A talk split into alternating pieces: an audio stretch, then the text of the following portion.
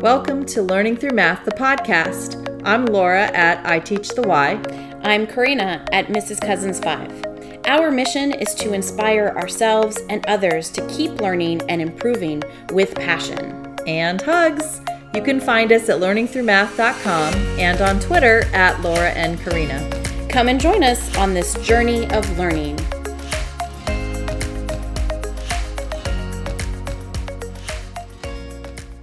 Thanks for joining us. We are recording this in November of 2021. And welcome to episode 59 Learning about Teaching Without the Textbook. First, we want to give a shout out to one of our listeners, Martha Barrett, who put on Twitter, finally got some time to listen to this podcast. Love the topic. That was the one with the equal sign.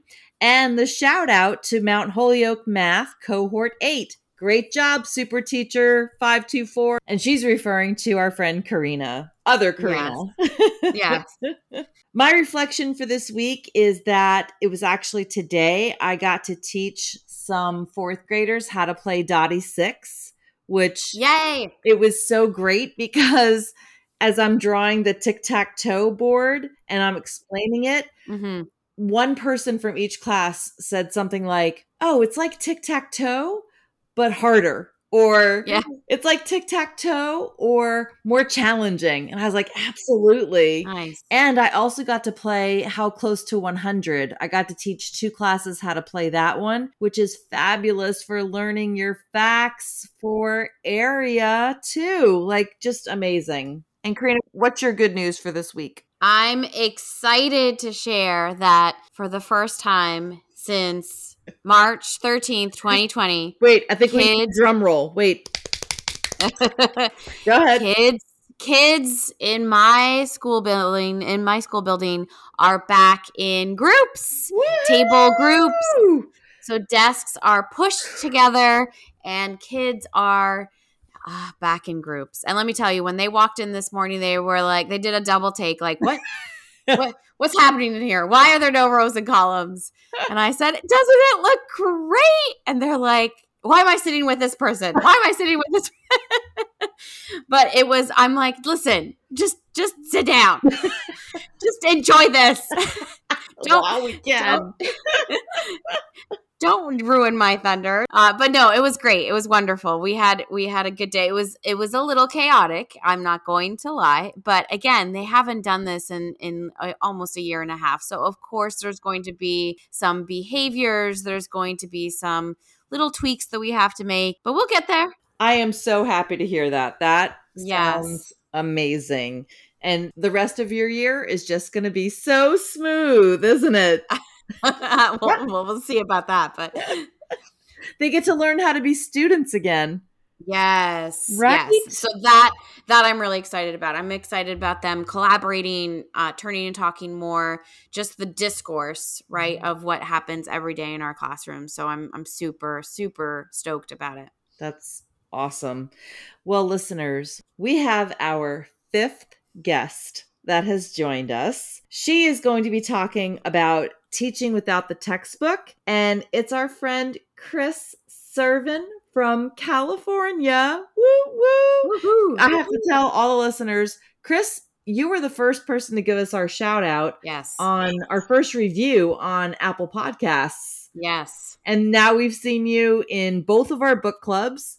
Yeah. And I just can't wait to have this conversation. So go ahead and tell the listeners anything you want them to know about yourself. Okay, I will. But first, I have to say how grateful I am for your podcast. Honestly, your podcast and COVID sort of go together because that's like when it when I started listening. Wasn't it kind of at the beginning of COVID? It, yeah, it was. We started it yeah. in the summer of COVID. Yes. Right. And I was walking my dog a lot more than I normally walk my dog. And so I was you know, perusing through podcasts. And lo and behold, I'm like, oh, learning through math sounds really cool. And I literally remember, I remember the first few, and I was like, oh my gosh, I remember trying to like picture you guys. And I'm like, seriously, I do remember this. And it was, it seems like a long time ago now because now, now like you're my pals and we know each other. But um, I was like, oh, maybe I'm going to like say like hey guys, I'm listening to you in Huntington Beach. And so you kept saying, like, you know, give us a review. So I'm like, okay, I did. You're the first review I ever gave anyone. But anyway. Wow. Yay. so it's like we've come full circle, right? We have. We Isn't have. that crazy? That That's so crazy. I love it. It's cool though. I mean, you guys are across the country. I'm in Huntington Beach and you're in South Florida. Florida. We've never met before. And here we are, you know, totally sharing stories and strategies and really interesting things about math. And we have the same problems and we have the same successes we've learned over the last um, couple months. It's interesting. It's Yes, and it's- It's funny that you say that we haven't met. We haven't met, but it doesn't feel like we haven't met, right? Like it feels like we've known you for years. It really does. It does. Even though we we we have met virtually, right? Right. Yes. Thanks to Google Meet. Uh-huh. Thanks to um, building building thinking classrooms. Thank you to Peter Liljedahl for that. That's That's right. yeah, that's kind of how we did that. But I literally can hear your voice in my head sometimes because I've listened to all 58 of the other podcasts. For Yeah. sure. Wow. Well, thank you. Mhm. yes, you're awesome. But it's good information. It's not. I mean, it's it's good information. It keeps me current. It keeps me excited. I literally do things that you know, like I'm like nodding my head all the time while while you're talking. I'm like, yes, yes, I get this, and now I'm gonna try this. So really, you have honestly not just you've really helped my me and my students Oh, you're welcome. Yes. Thank you for saying that. All right. So tell the listeners about yourself. All right. Okay. So I've taught a long time. Um, I think this is my 28th year. I have been in lot, yeah, lots of different grades. I started upper grade for several years in like fourth grade, and then I taught third grade for like seven years. And so I was in those middle grades, and really, I have I have four children, so I took some time, um, not off, but I took I was part time for several years, so I didn't have a regular classroom, and I was our Title One teacher. So anyway, when I went back full time was in 2004 and the class that was open in my school was kindergarten and i was like oh dang. Okay i'll try it. And it was honestly really scary. I have a really funny story about what i did to them one day but anyway I'll, that's that's for a different time. But anyway they let me teach kindergarten and i really didn't know what i was doing but i embraced it. And it took a while though to get to get really feeling about it because I mean upper grade like you don't know what you don't know in kindergarten. Like oh Yeah. they need to learn to count and Right. they, and why do they need to learn to count and it took a long time really years for me to um, get good at that so sometime around I don't know 2014ish I think I went to get my I went, went to get my master's and I got it in math and reading like a dual math and reading master's because I couldn't make up my mind because I like them both and so um, it was around the time after Common Core was like coming out, and people. I remember going to the first PDs and like it was blowing people's minds, and and I was like, oh, this is cool. You know, like I liked it right from the beginning. I was like, yeah, this is the kind of stuff I like about math, and so. I learned a little bit about it and then I started my master's and my classes actually one of my classes had the draft of the people who actually wrote a lot of the standards i had their drafts and especially the drafts about all the problem types and i was fascinated with that and i remember you know I think that's really what got got me in, into really liking that. And then i'm like oh there's this thing called cgi let me go buy this book.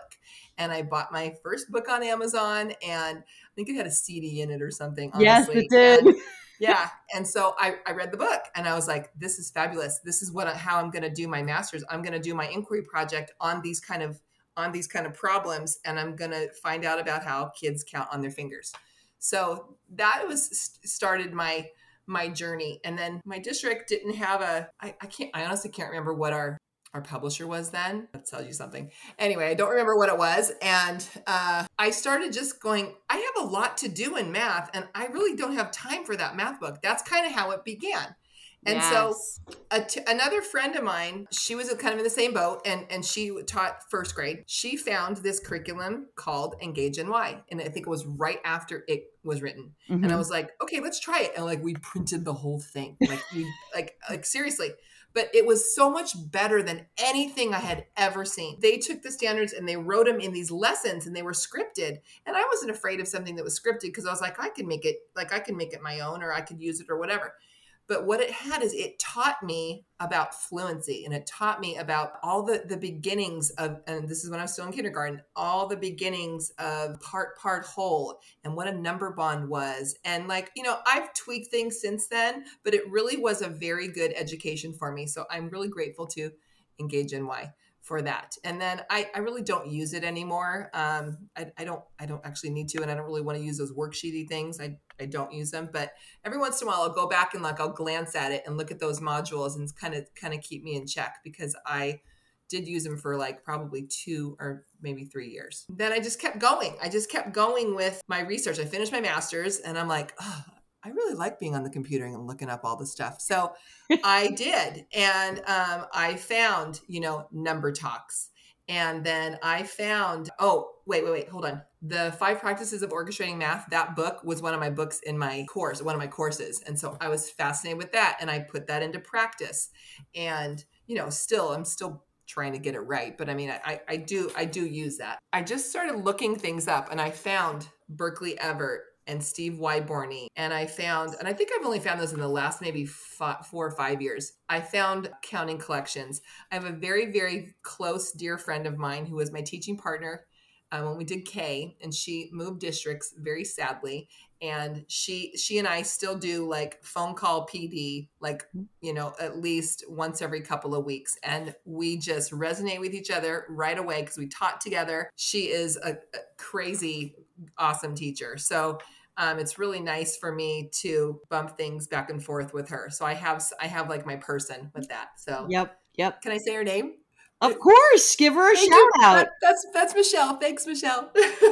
okay, so tell us a little more about when you finished with the Engage NY, and then you started you know thinking more about going off the textbook rails and into mm-hmm hands on, concrete representational abstract, all of that kind of stuff. Okay. So I think um, right around that time is when I started like collecting cool manipulatives. Okay. And I literally like I have like, you know, a couple hundred bread tags. I mean, like things like that, like things that kids can count and I have all these weird little bags, all these weird little compartments and stuff, and and like I have that stuff, and I've used it always for my manipulatives because kids like counting interesting things, and I did this before counting collections, before I knew about what counting collections was, and then also um, that's when I learned about the Rekenrek. And um, I had this dad in my class. Oh my gosh, this, I forgot about this. This dad in my class, he asked me like, "What can I do for your classroom?" And I was like, "Can you build me a hundred Rekenrek?" And he's like, what is that? And so I like right. literally got pictures of it and stuff. And he goes, Hey, I go to this car, I go to this car show. And he explained this whole car show thing that when he he was seeing these little red and white beads that they like used at car shows. And I'm like, it sounds good. And so he brought me this Rekenrek. It's beautiful. It is a hundred Rekenrek. It's wooded. It's fabulous. And I use it constantly. So it's like my favorite. It's like it's so big. It's like literally, it's like probably four feet tall or maybe wow. Yeah. I started collecting cool manipulatives and then I got, you know, I got Cuisenaire rods and I just got all kinds of stuff. And I was just every lesson that I that I would find that was interesting, I wanted to have things in kids' hands. And then I started hearing about CRA and I'm like, oh, this is what I'm doing actually. I'm doing CRA there's somebody else that I learned from in the very beginning. Is her name is um, Mary Barada Lorton. She wrote a series, uh, not a series. I guess it's just a te- uh, I don't know a teacher book called Math Their Way, and I literally found it in my kindergarten class. Like the teachers that retired like before me, like left stuff there, and I'm like, oh, what's this? and I open it up and I re- it was like all these awesome black and white pictures with the big glasses and everything. She's great. and she has photos those of she has photos of kids actually doing math. So I like it's so interesting. If you guys haven't seen it, honestly, you can't you you it's free. It's now free online. You just can find math their way and all of the um i think it's by chapter you can open each chapter you can print it out they have black line masters mm-hmm she's different than anybody else that at that time. And right. so she was she was like Common Core in the 70s. We we will definitely put that in the yeah, show notes. It's really cool. So every anybody who's a TK or a um, I don't know what you call it in Florida. In Florida. TK, transitional kindergarten. What do you guys Like call it? pre-K? Yeah. I, I have the book. I have like one. It's literally torn apart. It's complete. It's in a file because it's all in pieces and stuff. Mhm. When you say black line masters, it always reminds me of overhead transparencies Or or the ditto. Yes. With the Yep. crank. The crank. I I did the crank. That's that's a, yeah. That dates us for sure. yeah, I don't know what the crank is. I don't know. I'm not gonna lie to you. Oh my god, her her chapters are fabulous and they the cre- the kids create the math and it, it's it's really good so anyway so all those things and i can't remember how it all completely came together It's just i'm just on this journey all the time it's just like Yes. a never ending journey hmm well, we feel the same. We are on the the same journey. uh, because we're constantly learning and constantly tweaking. I think something that might be nerve wracking for some teachers if they hear, you know, get rid of the textbook and just teach what you need to teach. I think some teachers would be afraid of not covering everything. correct So how do Mhm. you how do you make sure that you cover the entire curriculum or the the entire all the standards that you need to cover for that grade level? So I think it's because I know the standards. It's because that is actually what I go to. So it's not that I was like so opposed to a to a curriculum. I'm really not. It's just like the curriculum got in the way of what I was doing. That's kind of what happened. If if my point is actually to create little thinkers in my class that are inquiring about math and making the math, the textbook is the opposite of that. It makes them just answer problems and fill in fill in things and there's no thinking. And most of those most of the the lessons are teacher led and i really try to get out of the way. So i try to be a facilitator. So if i'm being a facilitator then i don't need a textbook. I need Yeah. a good project but my daily plans are usually like i do some i do some fluency hmm so also you need to know that I went from kindergarten to first grade last year. So I'm this only my second year as a first grade teacher. So okay, you looped it with is- your class. yes, I looped with my my class the first COVID year to the second COVID year, which was fabulous because my class was rad. I loved this class and they loved math. It was really cool that I got to do that. So is this a new group? This is a new group. Okay. The, yeah, so this is my new first grade with, with, where I didn't have them in kindergarten. You know, like the first year I knew that class really well and it just kind of flowed to the next year. So there's a big jump from kindergarten math standards to first grade math standards. Um, there's just literally more of them. And but it's cool because like, you know, they know things. Like they they it, it's it's really it's different be doing a, a beginning first grader than a beginning kindergartner. I found that my class my class this year was really kind of very unusual very even um, in in math. There was a lot of good they had they had a lot of background and i can see i know i see they all, always have holes of course. There were holes but they were really even so i didn't i've never felt like this year i had to like really group them apart and so I really haven't done that. So most of my math this year has been whole group. I've do, done a couple of uh, differentiated lessons, but not that many. Anyway, that's a side note. So I use those problem types. Th- those guide me because if you're really sticking to those problem types, other math comes out of them. So the Mm. strategies and the thinking come come out of those math problems. So the fluency are, you know, I know what I need to do. They have to know facts under 10. They have to know, I can't quote it, but they have to know 10 and some more. Right. Like so so like like 10 plus 1 is 11, uh, Right. 10 plus 9 is 19 Right. um, they have to be able to add by tens and to any number so like 54 plus 10 is 64 plus 10 is 74 Right. um, so with all of that counting collections just fits right in there. Counting collections Right. is actually doing all of that. It's exactly what counting collections your experience in counting collections is doing all of that. So counting the counting collections book has really driven a lot of my my time in my class also for the last few years. I think I don't. I think I got this book three years ago from my my friend Michelle. She's the one that turned me on to it, I believe. And the choral counts and how those those are like married. Like when you're doing counting collections and you're watching kids and you see what they're stumbling on, that's what you're doing choral count on the next day. So a lot of kids this is a very common misconception is when they're they're unitizing and they're putting things in groups of 10 and then their last group doesn't have 10 they don't know what to do Mm.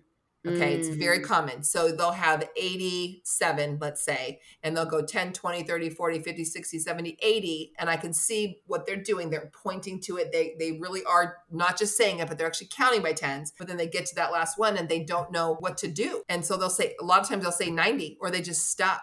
Right. And so going from tens to ones is using counting collections as the vehicle to get good at that is what makes sense. Not not your c- curriculum and your textbook. Like, you know what I mean? They're doing the work because they're with a partner, they're talking about it, they have things to count, and they literally they'll just naturally sort of argue with each other. Well, that's 90. No, it's not 90. There's not a 10 there. And they actually do it themselves, you know? And then if they don't do it, then if I'm overhearing it, I'm doing those I'm using the five practices framework to figure out who is going to share at the end and, and what kind of misconceptions did I see up to maybe another group who is that's not a misconception for them anymore. So I try to sequence those things together at the end of the lesson. You know, And you just gave me a, a spark of, and maybe you do this, but with the intermediate classes, this is not something that would come to my mind. But since you talked about with that, you know, like 87, could you have them start counting at seven and then say 17, 27, 37, 47? are you saying actually with the objects? No, but instead of them counting by tens, 10, 20, all the way up to 80, and then what do we do with those seven extra? Oh, Could I they ever start with the seven? start with seven? Oh and yeah, then- that's cool. I haven't tried that. okay. Oh, good. Try that and let me know what And happens then and that. then that leads into the choral count. That's how you should do the Mhm. choral count then. yeah, You start with seven and then go seven because that's exactly what the standard says. That's Right. brilliant. Yeah. that's awesome. I'm Oh, thank that. you. Yes. Interesting. What happens when they get to be with my class last year when they got to bigger numbers in counting collections? I remember this specific group. Oh my gosh. They had something like 200 something or or maybe 180 something. It was a, it was way over 100 and they they had decided in cor- in, in counting collections you actually the kids did make all the decisions you don't tell them what to count by or how to count or anything so Mhm. in this particular session with these two with these two girls they each kind of split the pot and then they some one of them counted some and one of them counted the other and then they tried to add them together and it was fabulous because you had like two two first graders adding and i'm gonna i kind of remember it it was like it was like 91 and like let's say 87 it was something like that. They're trying to do it and then one of the girls is like taking over well wait let's just put all the tens together let's just keep going and we'll just go all the tens and then we'll add the ones together and i'm like yes! Like that's yes that's it. That's exactly Yes. what i i would want them to do if i could you know script it but I couldn't script it. I had to let it happen. And so then I, I was lucky to overhear that. And then at the end, you know, then I try to pull them in the middle and say, okay, th- I saw you guys. I saw you had 87 and 91. Can you tell me how you figured out how much you had at the end? And then they'll they will show the group how they did it. And are you recording this as far as with numbers? No, no, I just watch. They just sit in the middle of the rug and show everybody. I So mean, you- could I? Oh, like could I scribe it? You mean? Yes. Um, yes, I think I, I think as a matter of fact, now that I remember, I think I scribed it with them sitting there, but I don't think I did it to the whole class. But yeah, that would make sense. But I would only write it horizontally. I would not write it vertically. Right. Yeah, We do not need to teach standard algorithm for double digit addition in first grade. because the decomposing was naturally happening. yes. With, Right. with the with the way they counted it because they did use I think they used 10 frames. Sometimes they use bowls or cups or whatever, but they were doing that. So then she pulled out the tens and put the ones together and you know, it was like backwards like like she did it herself. How do we explain that? Think about a lesson, a traditional lesson of doing place value and how you can't get to the point that that girl got to, you know, because you're pushing it on him. Does that make sense? Yes. Yes. And so she thought of it herself because of the situation. Yes. I I I just want to tell you I saw this quote from this person Katie Grunow and she it must have been Howie Hua said this because she it looks like she quoted him and this was 2 weeks ago it said the purpose of being a math teacher is to bring out the mathematician in our students not show off what we know Yeah. Yeah. I mean that's you said everything to the that exact quote. You Oh, know, we nice. we have to get out of the way and let the kids Yeah. learn. Yeah. Yes. But you know what? It takes it's not easy to do that. And there's I'm going to tell you, I don't do that every single moment, really. Right. I, I I try to. I know that I want to get there every single moment, but you know what it's like. Sometimes you're just like, oh, just, just do it this way. Right. It's so much easier. Well and not just that but i i find that sometimes it's just i get so excited into it too right Mhm. like i'm i'm watching their own journey and i'm like oh but try this like look how cool this is right Uh-huh. but that that's we have to stop doing that we have to pull ourselves out and and let them truly discover it Yep. Okay, so the the big question I think is how do we encourage other teachers and and just teachers in general to let go of the textbook safety blanket and and just and just teach? Like how do we do that? Well, the first thing that just came to mind is um, that we have to see each other. Okay, so we're all in our little, our own little compartmentalized classrooms. And if I were watching people doing this, then I would be inspired, right? Right. And so, but we don't do that because that it all comes back to time and Yeah. money Yes. all the time, you know. And we are a place I'm at. We don't have we don't have math coaches and we don't have literacy coaches, uh, which has to do with money. So so we don't get to. We're always talking about things in the hallway, Yes. but we actually don't see each other teach. And so Yes. honestly, if if schools would just allow that to happen, we always somebody said this a million years ago, wasn't me. Like the answers are in the room or the answers are in the school building. They really are. There's so much awesome stuff going on in my school building that I don't see. Yep. so, Yeah. you know, and and if we we- we've talked about lots of the three of us we've talked about lots of things that um, are misnomers and things that people are doing just because they don't know what else to do but if if we were able to be around each other more often and not even like like like more naturally you know what i mean not just like Mhm. come watch this lesson and and i've got it all planned out you know not like that so much but but really could just browse The real life day to day teaching stuff. Yeah. I wish I knew my own my own teachers better and they have lots to offer and I don't get to see it, you know? I, I think the other big thing is planning. And when I say planning, Karina, how many times have we been together at uh, you know one of our dining room tables or at a restaurant literally Yes. with base 10 blocks and we Yes. are doing the math to figure Yes. it out, Yes. right? So yes, I- Yes. you have to do that. That's the anticipating in the five practices. You literally have to figure things out yourself first so you know what the misconceptions are going to be. Yes. A- And, and I think, Chris, even deeper, it's so that the teachers really learn and mm-hmm. understand mm-hmm. the math that they're going Right. to be teaching, not just, you know, the strategy for this and the strat, but really truly learning the math. Right. And the only way, way to do it is by doing it just like we want our kids to do. Yeah. It's the same Yeah. thing. I mean, we're we're cut. You know, this is by no fault of, of our own, but but go survey the whole country, and elementary school teachers are liberal arts teachers. They're more reading language Right. arts teachers. Not most, not many of us are math. I was not like that. This was I was what tw- I taught twenty years before I before I got all excited about math. I mean, that's kind of sad. so, like, I'm sorry to all those other students I had for twenty years. I gave them, I was giving them time test. I wish I could take it back. I'm we so sorry. all have been there. We've all been. I remember Oh. skipping lessons in. Oh my gosh, this was when I was teaching second grade. I'm like, why do they need to know doubles plus one? Why do they need to know make a ten? Like none of that made sense to me. But now, oh, you know, I've seen the light. Right. Oh my gosh. You just made me think of something. A couple uh it was 2 years ago was that class I looped when they were kindergartners. Oh my god, they were so funny. It was like such a cool class. And we had this lesson and just I just sort of listened to them one day and they all counted differently. So I recorded how they counted, like what they literally did like Uh-huh. with the objects. Some people have had to move things. Some people picked them up and put them in the, uh, or, or took them out of the bowl and like this. Some people dumped them and just went one, two, three, four. Like, and I'm like, there's like three or four different ways that they're doing this right now. Some people sorted them. So we made this whole anchor chart about how do you actually count. And we called it like move and count, touch each one, sort and count.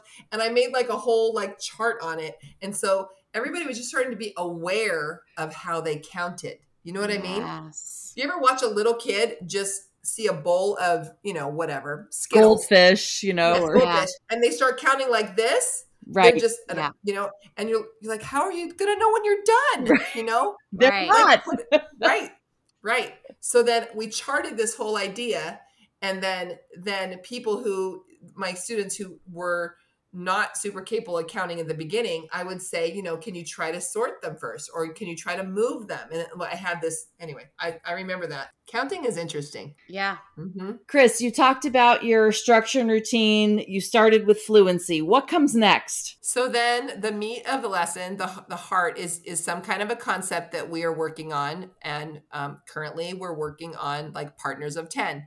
So um, this week I would have done several math stories that the numbers in them were partners of 10.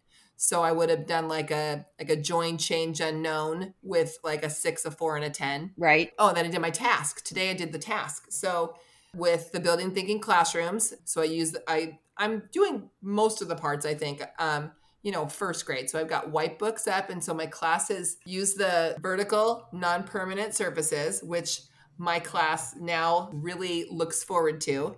I use the random groupings which Mhm. I love more than anything because there's no arguing about partners. Yes. fabulous. I use okay, so then I taught a, a really short lesson on a par, on a pocket chart. I wanted to teach fact families. So I kind I kind of resist teaching fact families, but I I, I kind of went in the back door. So it was it worked out okay. I used three numbers that weren't partners of ten for the example. I use um, simple ones. I used a one, a six, and a seven on my pocket chart, and I stuck it on my pocket chart. And I'm like, okay, how are those numbers related? So it's just open ended question, and so they had to think about it.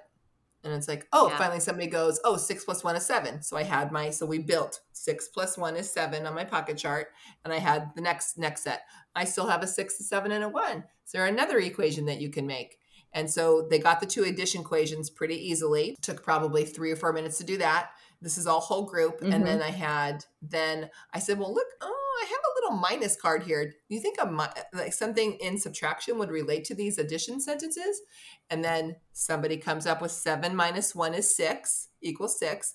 We lay that out on our pocket chart. And then the last one, it was fabulous. I wish I would have recorded it. So many people were almost there. They would come up and they would move the numbers around and, and they couldn't figure out how to get the last missing equation.